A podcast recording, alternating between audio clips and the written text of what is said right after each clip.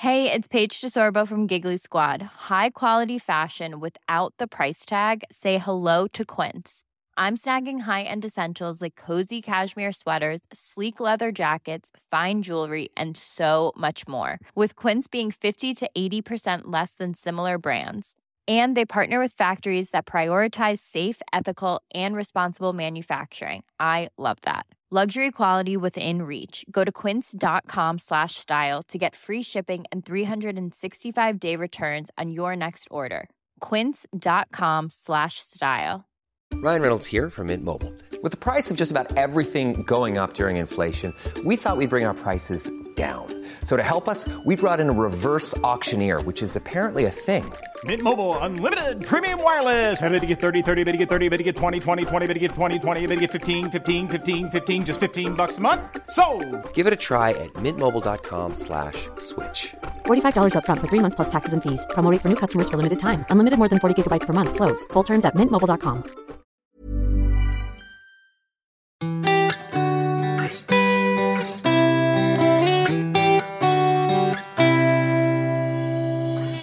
Kate.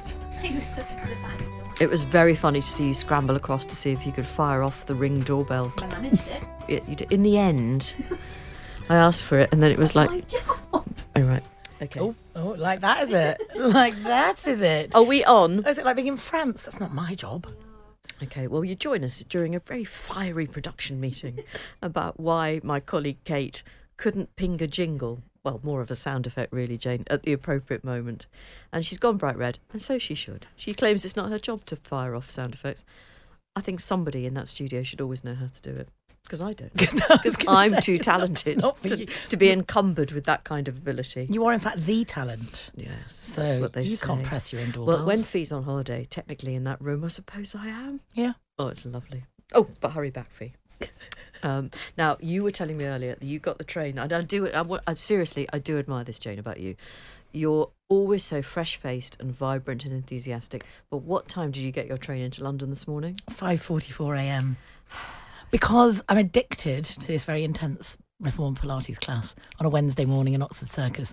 And if I get the 6.05 or the 6.15 and something goes a bit awry with the trains, which they often do, Mm. I miss my class and you don't get the money back and it's wildly expensive. Okay. And it's so intense is this Pilates class that uh, on Is my way burning? into yes, on my way into the office a good hour after the class had finished, my legs were still trembling. My goodness. Um, so that's why I get up at five a.m. for that, which I think yeah says a lot about fourteen years at Catholic school, doesn't it? it's a puzzle in itself. Yeah.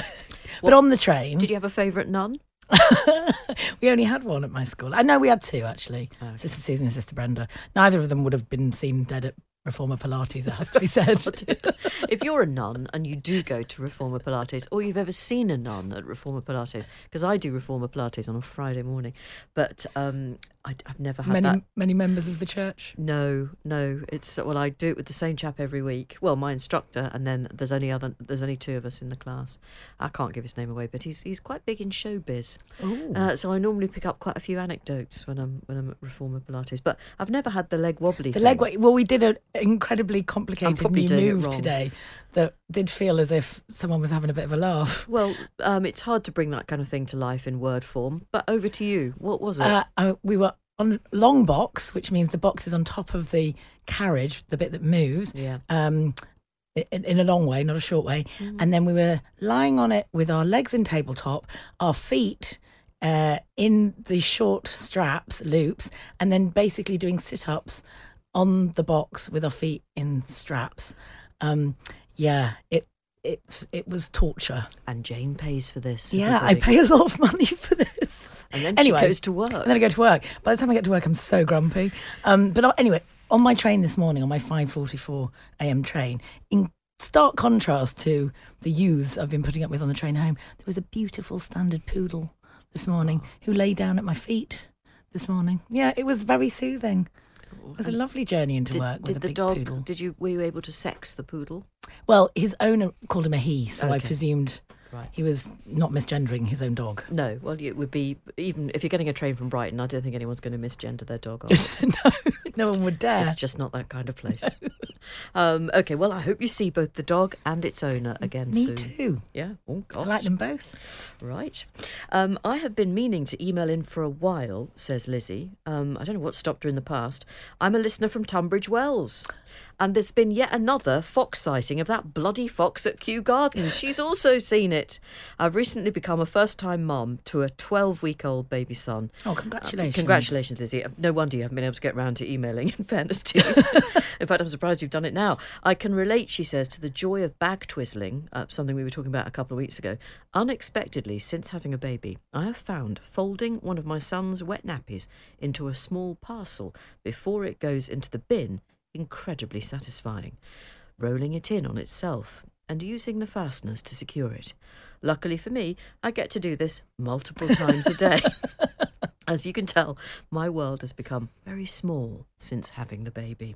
Uh, Lizzie, but don't berate yourself. I once, in a fog of maternal anxiety, went round the same branch of boots about seven times, trying to decide whether it was time to increase the number of holes in the baby's teat on the milk bottle. Yes, I did do breastfeeding, but I also did occasionally give the odd bit of formula. Just getting it out there. More than the odd bit. Uh, anyway, she's fine. Both both my kids were mixed fed, and they seem to be flourishing. Well, after a fashion. But honestly, that kind of head spinning nonsense where you just cannot break. I don't know. You can't break through back into the world you used to inhabit when you're in those really dizzying early weeks and months of parenthood. So, Lizzie, you've written a very cogent email. Yeah, t- 12 weeks in. 12 weeks in. Very impressive. Congratulations. And you've been to Kew Gardens. And you've seen a listen, fox. And you've seen a fox. Winning. You could have seen me, for all I know. Uh, that would have been, that would have put the tin lid on The real day. fox, Jane. Thank you, Jane. You're welcome. Did that sound sincere? Not really. Oh, okay. Uh, you're getting very like Fi. Oh, it's bloody heartbreaking. I did get a Valentine. I think it's from Aasmah Mir. Oh, That's very nice. though. That is She- nice. and she'd made it herself. Oh, It certainly looked as though she'd made it herself. or her, or her child had. oh, gosh. Sorry, yes. Possibly. Quite possibly. She may, she may have paid a child to do it. I don't think her child had. I think it was all- Okay, all, her own work. Was it her? It was actually made for her by someone else. She's passed on She outsourced it. a second-hand Valentine to me. She was given a Valentine's card by Kane Reeves from Talksport. Um, Wow. so hang on. How do you feel now? Well, that's What just, sort of feelings are you feeling? I, well, I'm not really. I'm completely deflated. Oh. Second-hand card. Payback for you being mean about the sound effects. Right. I'm just going to read an email, if that's okay. I'm shattered. Um, so this sort of relates to everything. Reformer Pilates birth. Yeah. About 10 years ago, I went for a smear test, says our anonymous listener, and I was advised I had pelvic floor muscles of steel. Oh, God. Yeah.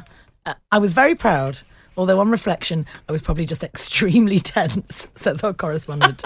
a few years later. has anyone not been tense exactly. at a smear test? It's not the most relaxing. But can it? I just say, I think it, we, we don't say often enough when because you can have a good smear test, can't you?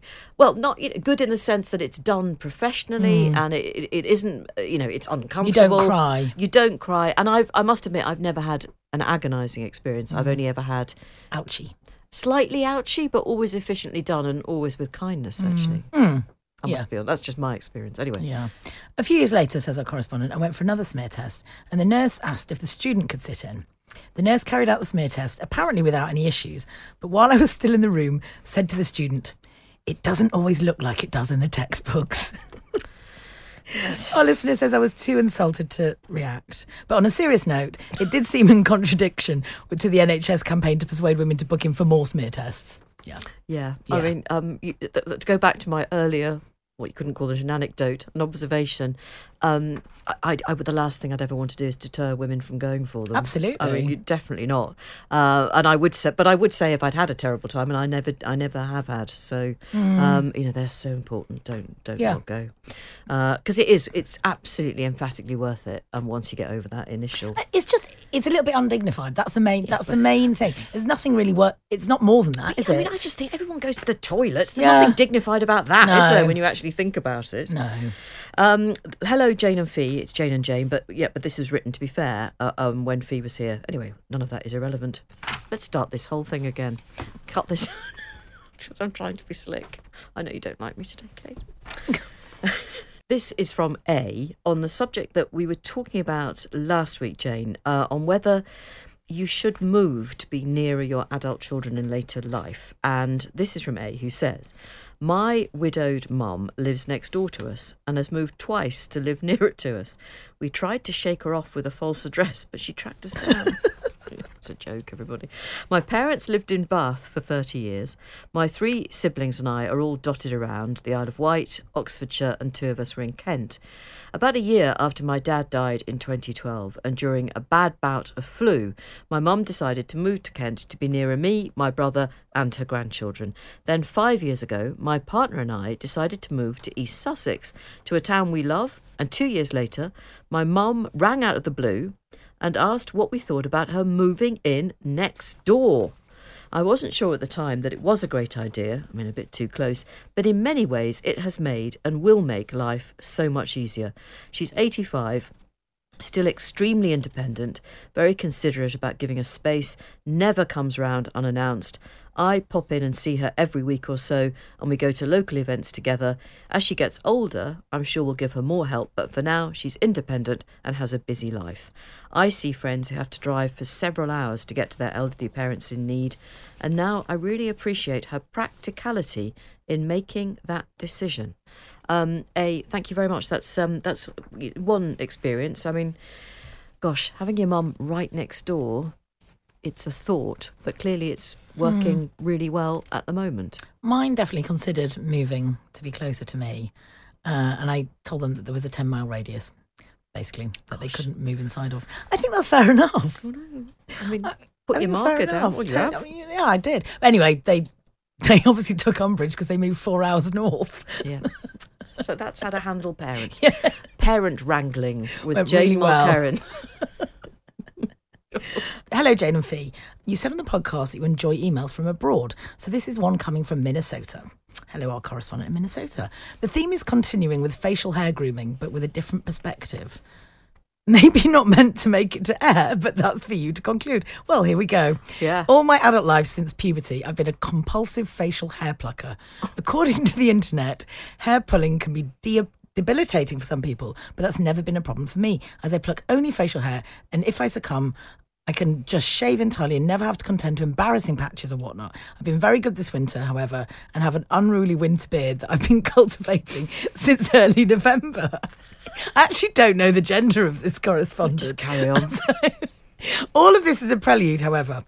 A few nights ago, I had a dream where I was extracting a hair, and instead of just coming out at the follicle, I kept pulling and pulling until it was three or four feet long. And I felt as though I was extracting my insides, maybe removing an entire nerve or some such. I then coiled it up for future examination under a microscope. Upon awakening, I had to spend a few minutes actually trying to figure out whether I'd ever done anything like this in my life, as it seemed so familiar. Thankfully, I concluded this has never actually happened, but I think I've discovered a new genre of recurring dream that I had been hitherto unaware of. Maybe the type of dream that only a compulsive hair puller might ever have. I've, I've got the t- I have the tooth one.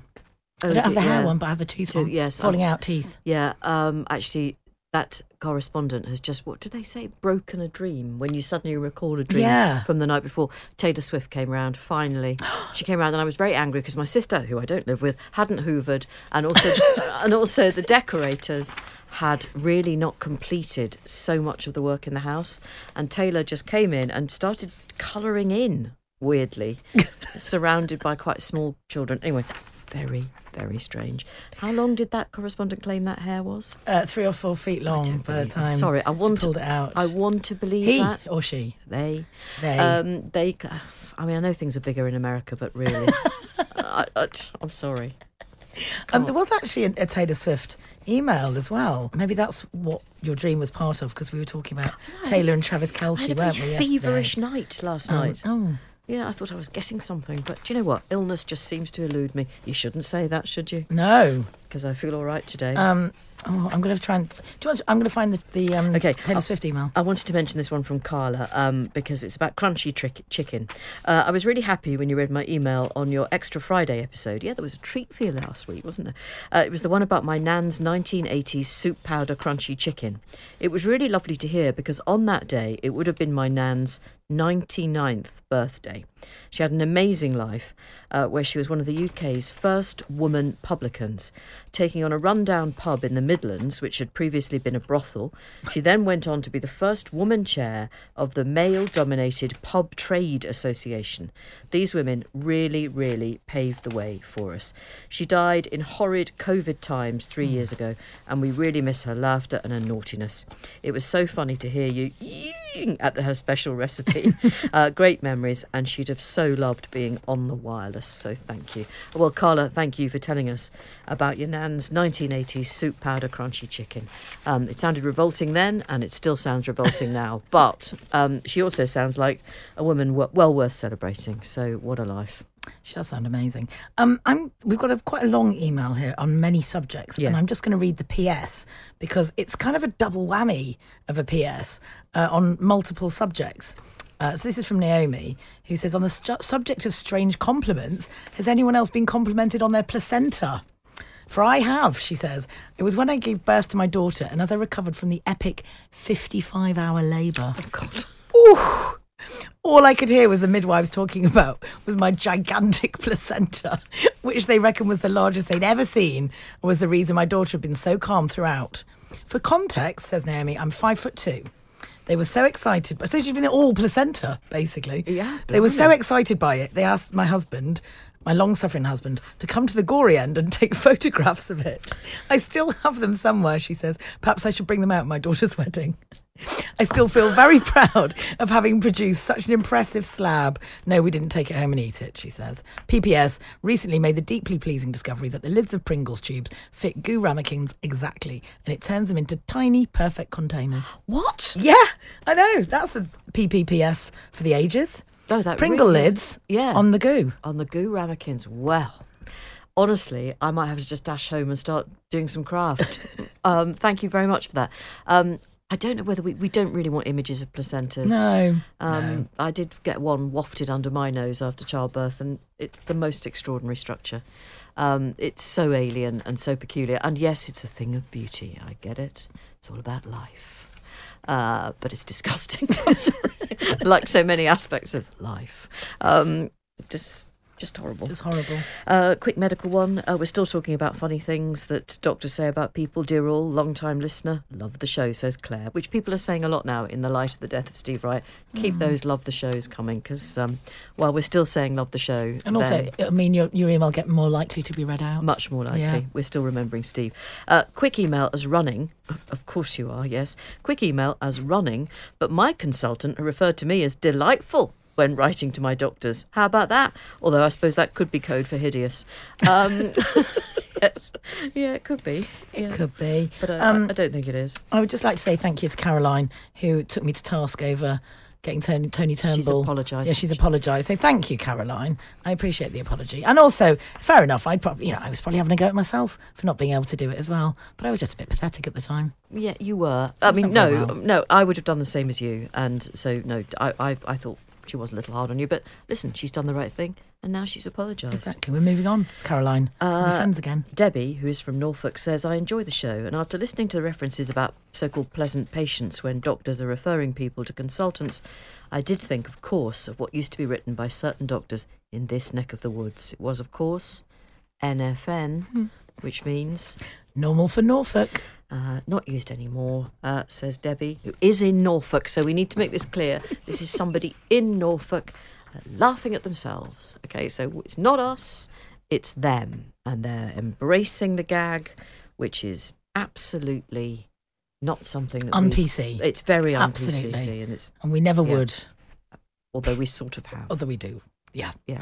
Um, dear Jane and Fi, with regards to Jane's, this Jane's, dealings with the obnoxious man, I'd call him a boy even, I wouldn't call him a man, vaping and uh, making a loud call on a train, I was wondering if you care to weigh in on the broader quandary of the acceptability of phone calls on trains. I feel like you've probably got a lot to say about this actually, Jane G.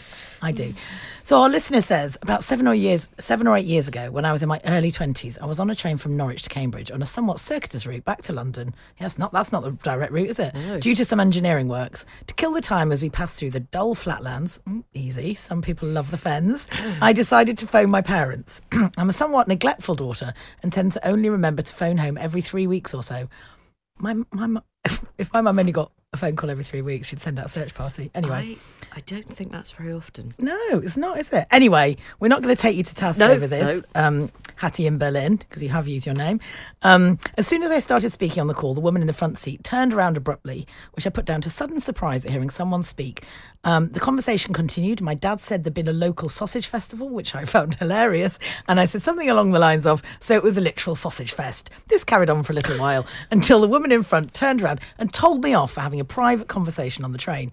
I didn't really know what to say to say back, so I just carried on until my signal cut out a few minutes later. I'm not a loud person, and it was not an official quiet coach. Admittedly, no one was really talking, but I didn't really feel that it was that different as if I'd been sat next to a friend having a chit chat. I also wondered if she misinterpreted my sausage fest Yeah, quip to be something sordid rather than being about an actual meat based festival. Otherwise, there was nothing particularly intimate being discussed in this benign parent child catch up.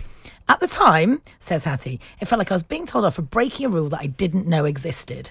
I haven't made a habit of making phone calls on trains since, though admittedly mainly due to the dodgy signal. I'm perfectly willing to take responsibility if this was in fact a faux pas and appreciate that maybe I was being unintentionally annoying. Perhaps I could have read the room a little better and clearly she was bothered by it. But I'm wondering, is there a general rule about this?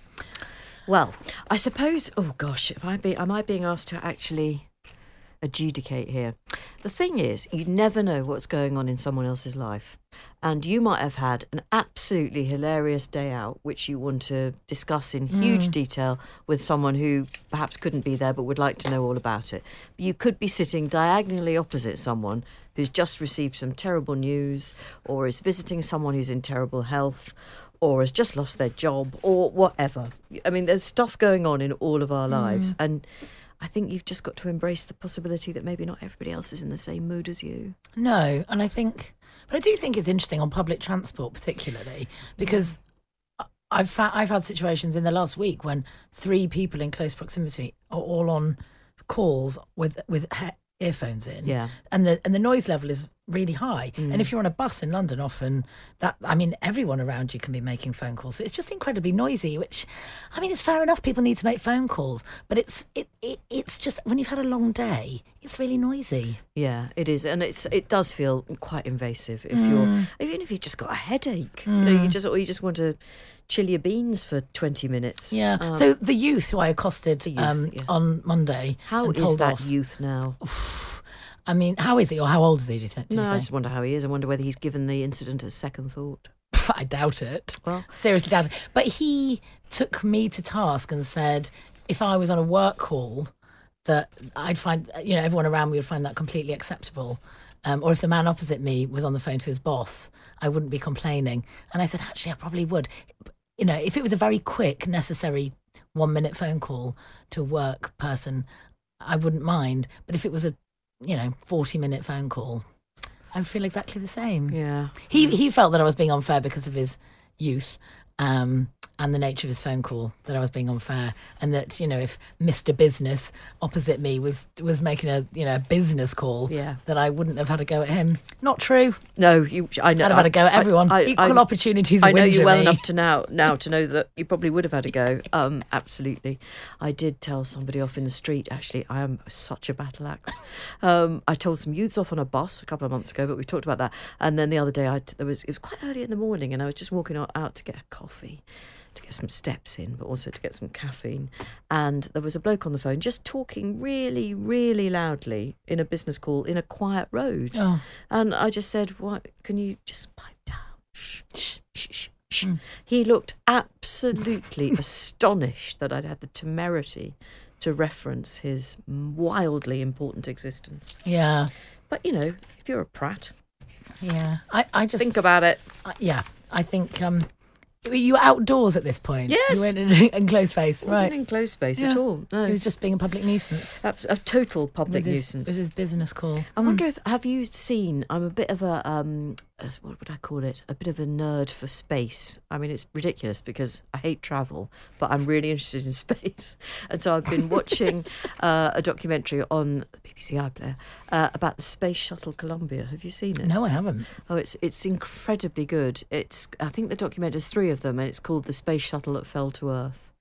And I do really recommend it because it's a very it's not a sort of story of, of going boldly and science necessarily. It's about the humans who you know there's one young man in particular who lost his mother in the incident and he is it seems to me and I've only watched the first episode that he's not really ever recovered and he was such a young boy and he didn't want her to go Oh, and he oh, that's heartbreaking. he did tell her not to go, and she went because she was look a truly brilliant, accomplished woman who fully deserved her seat on Mm. the space shuttle. But it obviously ended in the most tragic way imaginable. Anyway, if if anyone else has watched it, I'm, I hope you're enjoying it as much as I am. If you were given the opportunity to go to space, would you go? No, No.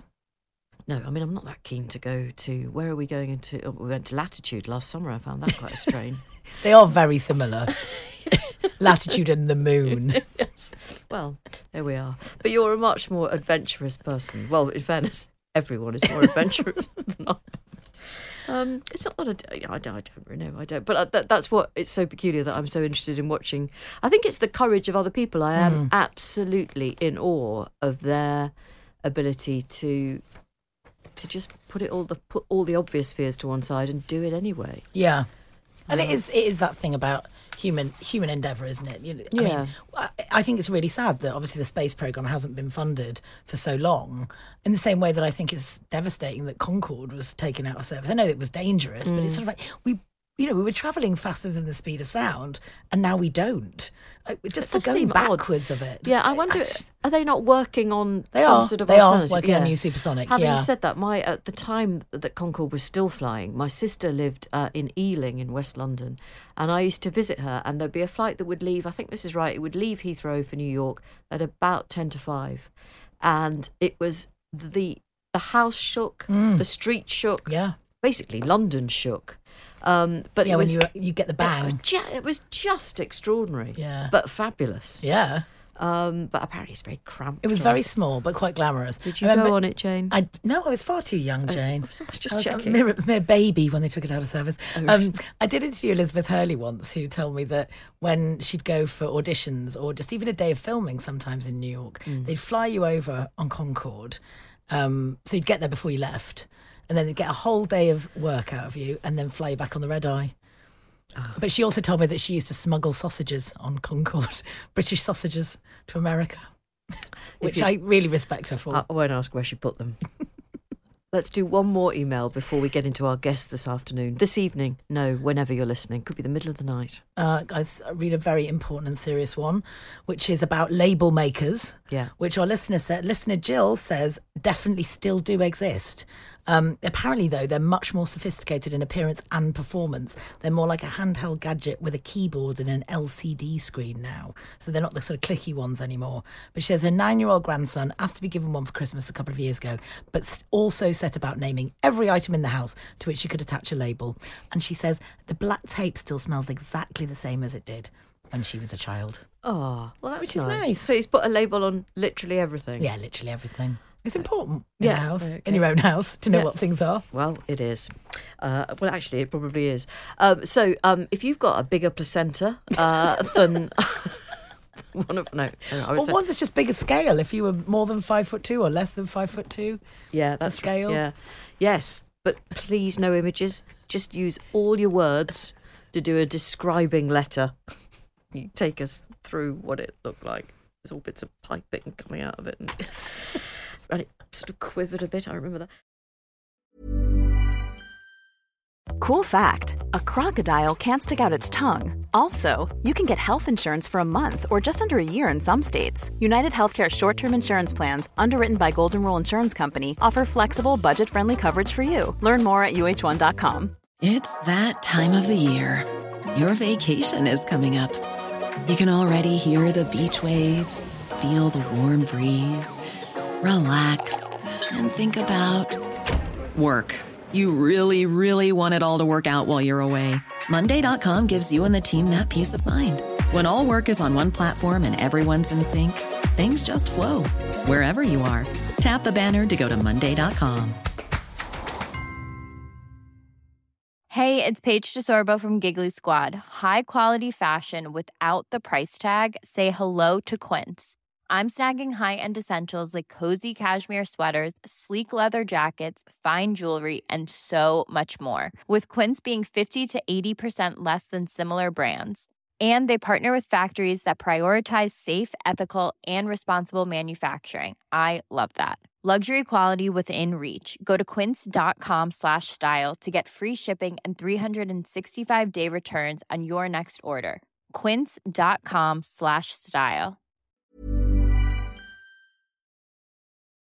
The comedian Rosie Jones is on tour. Actually, it's for the first time, which surprised me, and she is going right across Britain. So there is absolutely no excuse uh, not to go and see Rosie. She is a trailblazer, a comedian, a writer, an actress. She has cerebral palsy, which makes her talk a little bit slowly, but it also uh, means that she really makes herself heard on shows like 8 out of 10 Cats and The Last Leg and QI. Now, her next date on the current tour is this Saturday. She's in Salisbury. Not many tickets remaining there. Then she goes to Basingstoke, Cardiff, Birmingham, Northampton. She even plays Barnard Castle on the 12th of March. Barnard Castle always now screams to a British audience. Cummings. Yeah, But an won't- eyesight. An eyesight. An eyesight Yeah. test. That was the destination of the Tory advisor who, during COVID, did the most brilliantly stupid thing anyone has ever claimed to do. He was worried about his eyesight as a result of a bout of COVID, so he went for a drive with his wife and kiddie. In the middle of lockdown. In the middle of Instituted lockdown. by his government. There we are. Uh, so Barnard Castle will always resonate for those of us in the UK who were irritated uh, by that very incident. She's there on the 12th of March. Uh, she finally ends her tour on the 25th of April in Swansea. Now, the whole thing sounded really arduous to me, but Rosie, quite simply, loves the whole thing. Yeah, I think it is, but really, I am like this the whole time. I just wake up excited, happy, alert, and I've always been like this. I've always been a very happy lady. Well, um, that's a great gift. It's a great gift for you, and it's great for the rest of the world. Um, so, what sort of places are you visiting on this tour? Where are you now? Oh, I'm absolutely everywhere. I'm going to Brighton, Bristol, Glasgow, Aberdeen, Dublin, right. Belfast. Basically, I am bouncing around the whole of the country like a very bouncy bunny. Brilliant. Um, and I know that about your Brighton gig, you've advised the audience. I think the quote was "lock up your wives." Uh, wh- what What do you mean by that, Rosie? Honestly, no one makes me laugh more than myself. Brilliant. I said, look up your wives. That's a joke, but it's alluding to my very cheeky nature, and basically, it's gonna be raucous. Yeah, I imagine that Brighton will be raucous for you. Um, tell me about your acting career, because obviously I'm a big fan of Call the Midwife, and I found the episode with you in it a couple of weeks ago now really moving. Um, just for anyone who didn't see it, just explain what that was all about. Yes, I called the midwife because it's been going for years now. We're into 1969 and I play a lady called Doreen who is pregnant, and initially her mum thinks she's been abused because she's got cerebral palsy, and that's a logical answer. But the truth is, in love with the piano tuner, and actually, it's this really lovely, sweet story the reason I, I, wanted to talk about that was because, like the character's mum, like Doreen's mum, I suppose as a lazy viewer, I thought, oh, she will have been abused. How terrible. And so, actually, I was surprised, and I'm just being honest, that in fact it had been a completely loving, consensual relationship. And that's yeah. my bad, isn't it? That I I thought it was going to go one way, and in fact it was something else altogether. Yeah, yeah, and that is why I am such a keen actor because I want to tell stories of disability because when I grew up, the very little depictions of disability, it, the character always plays a victim or someone vulnerable in need, and that is certainly not my story, and the story of millions of disabled people out there, but we are very capable of love, of having sex, of having normal, healthy relationships. And I was really proud of our calling midwife story. Is it patronising, Rosie, for me to think of you as brave? And when I say that, I mean I think of all stand-up comedians as brave because I think it requires, uh, frankly, a, a, most peculiar level of, of courage. It's a crazy thing to do. Yeah, it's interesting, and I think, like a lot of things in life, it's all about context.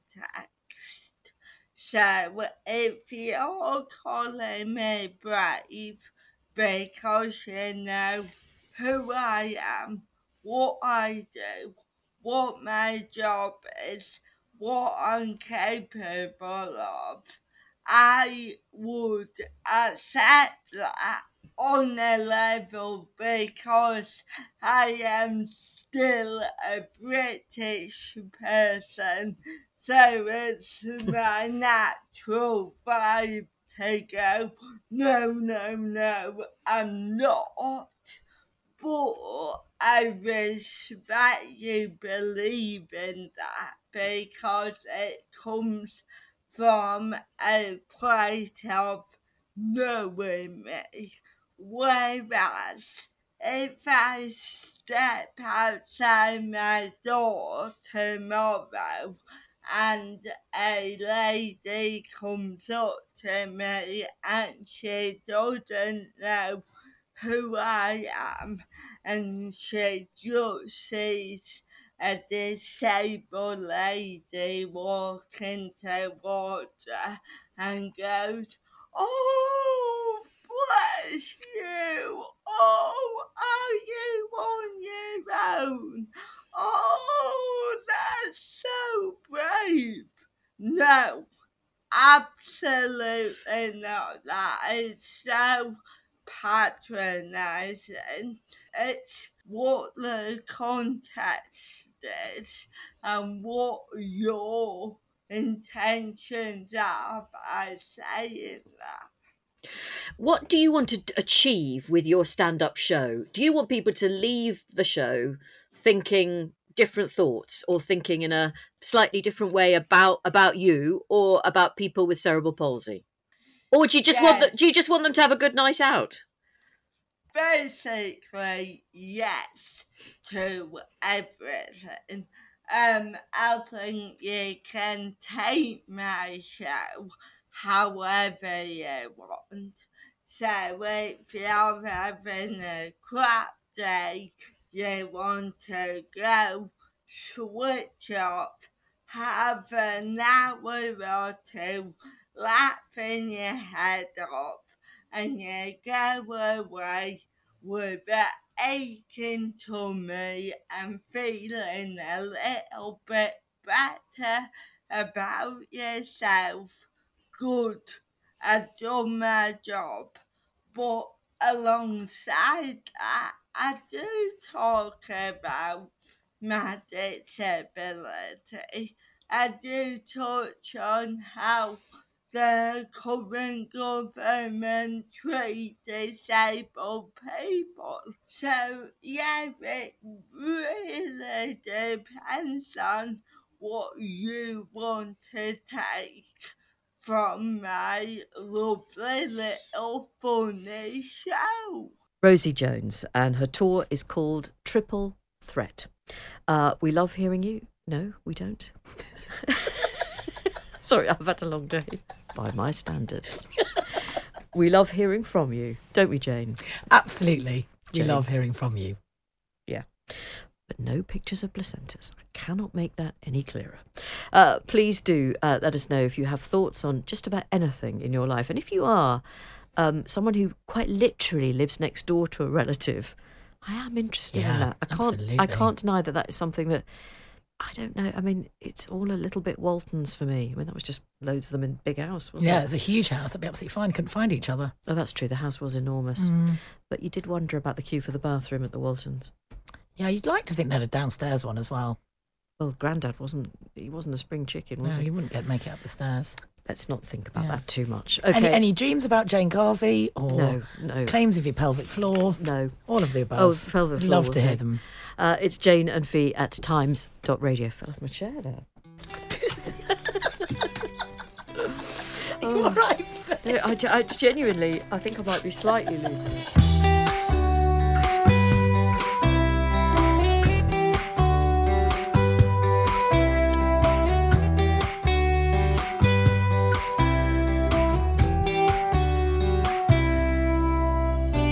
Well done for getting to the end of another episode of Off Air with Jane Garvey and Fi Glover. Our Times radio producer is Rosie Cutler, and the podcast executive producer is Henry Tribe. And don't forget, there is even more of us every afternoon on Times Radio. It's Monday to Thursday, 3 till 5. You can pop us on when you're pottering around the house or heading out in the car on the school run. Or running a bank. Thank you for joining us, and we hope you can join us again on Off Air very soon. Don't be so silly. Running a bank? I know, ladies. A lady don't listener. kind, I'm sorry.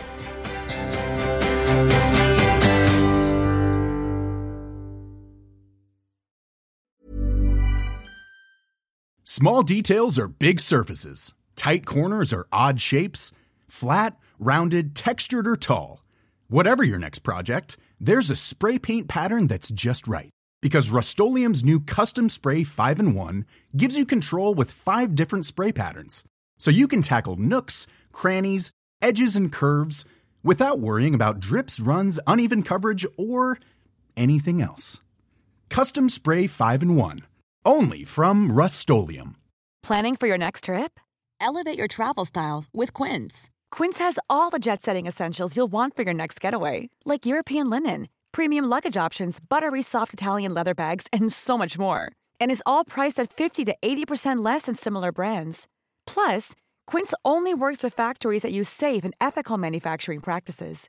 Pack your bags with high-quality essentials you'll be wearing for vacations to come with Quince. Go to quince.com slash pack for free shipping and 365-day returns.